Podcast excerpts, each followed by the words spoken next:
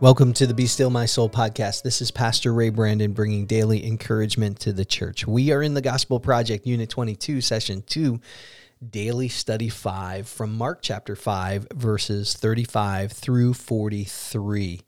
And let me congratulate you if you've stuck with this. You're learning some really good things, but you might be a little bit frustrated and you're saying, I can't hold on to all of these principles.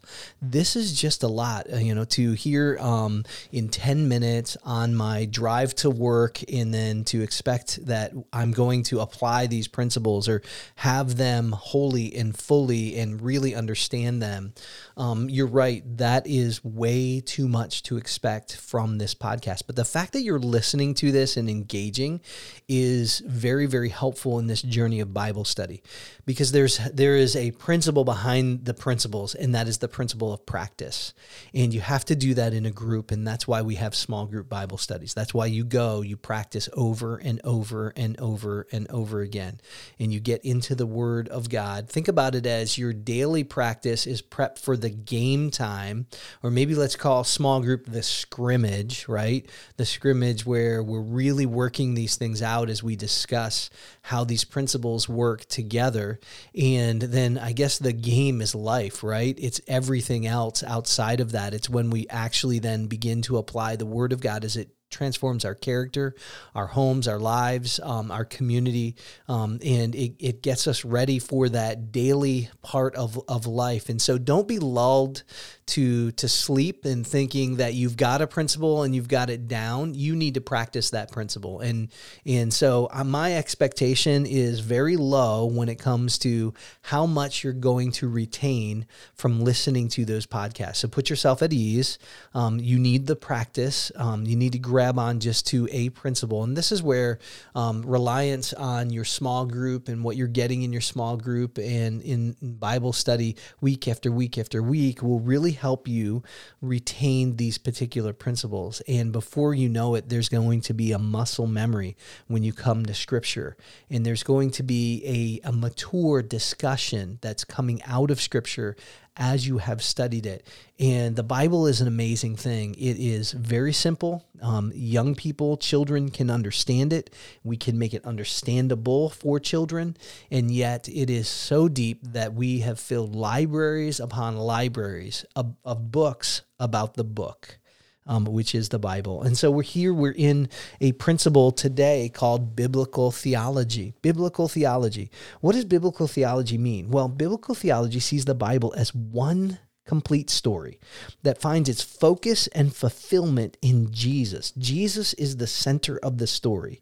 Um, this is the way of, of reading our, our Bible um, to understand God's nature and purpose. It finds fulfillment in Jesus. And so when we picture this principle, we we picture an arc. So think about the the arch at St. Louis, you know, going up that golden arch, or maybe McDonald's. That's probably a better. They have two arches, so just picture one, and then at the very top of that arch, put a crown on the top of that arch, and right underneath that, it's still underneath the top part of that arch. So on the inside of the arch, put a cross. So a crown over the top of the arch, and just underneath that inside of the top of the arch uh, um, you put a, a cross, and, and it symbolizes Jesus. Now, on the left side, going up, you have the Old Testament. So you start on the left hand of that arch, going up to the cross and crown, is the Old Testament. And then coming down from the cross and crown to the right, you have the New Testament.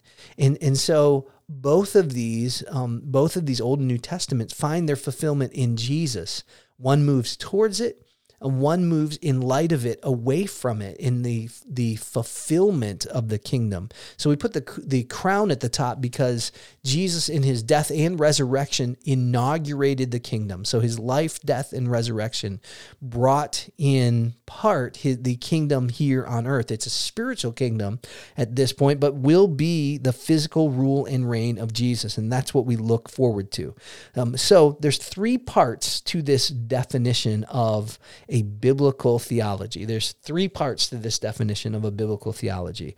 Um, and so, what we're going to do is we are going to get to those three parts of this definition on Tuesday, next Tuesday's uh, Be Still My Soul podcast. But I want you to think about the fact that you're reading Mark chapter 5 and you're reading it in light of the all of Scripture, the complete of Scripture. And so, as you read, in fact, reread the entire chapter, uh, even though you're looking at verses 35 through 43 today, I, I want you to look at the entire passage and say, what in this do we find? What in this passage do we find links to other places in Scripture. Let me give you a hint. If you have a study Bible um, or you have a Bible with cross references, those will give you a hint as to where either there's direct quotes um, or there's allusions to other scripture or other scriptural events.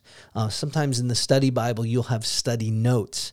And so scripture is deeply connected to each other because it is one story. So we're going to look at um, when we come back together here on the Be Still My Soul podcast after Michael on Monday. Um, we will look at again biblical theology, the three parts um, to the definition, and then the four questions for doing biblical theology. But today, just know that all of Scripture is connected, and that you can see this connection in every single passage that you come in contact with in the Bible.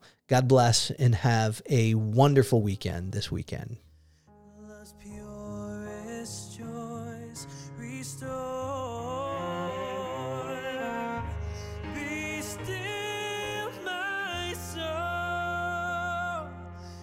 change and tears are past.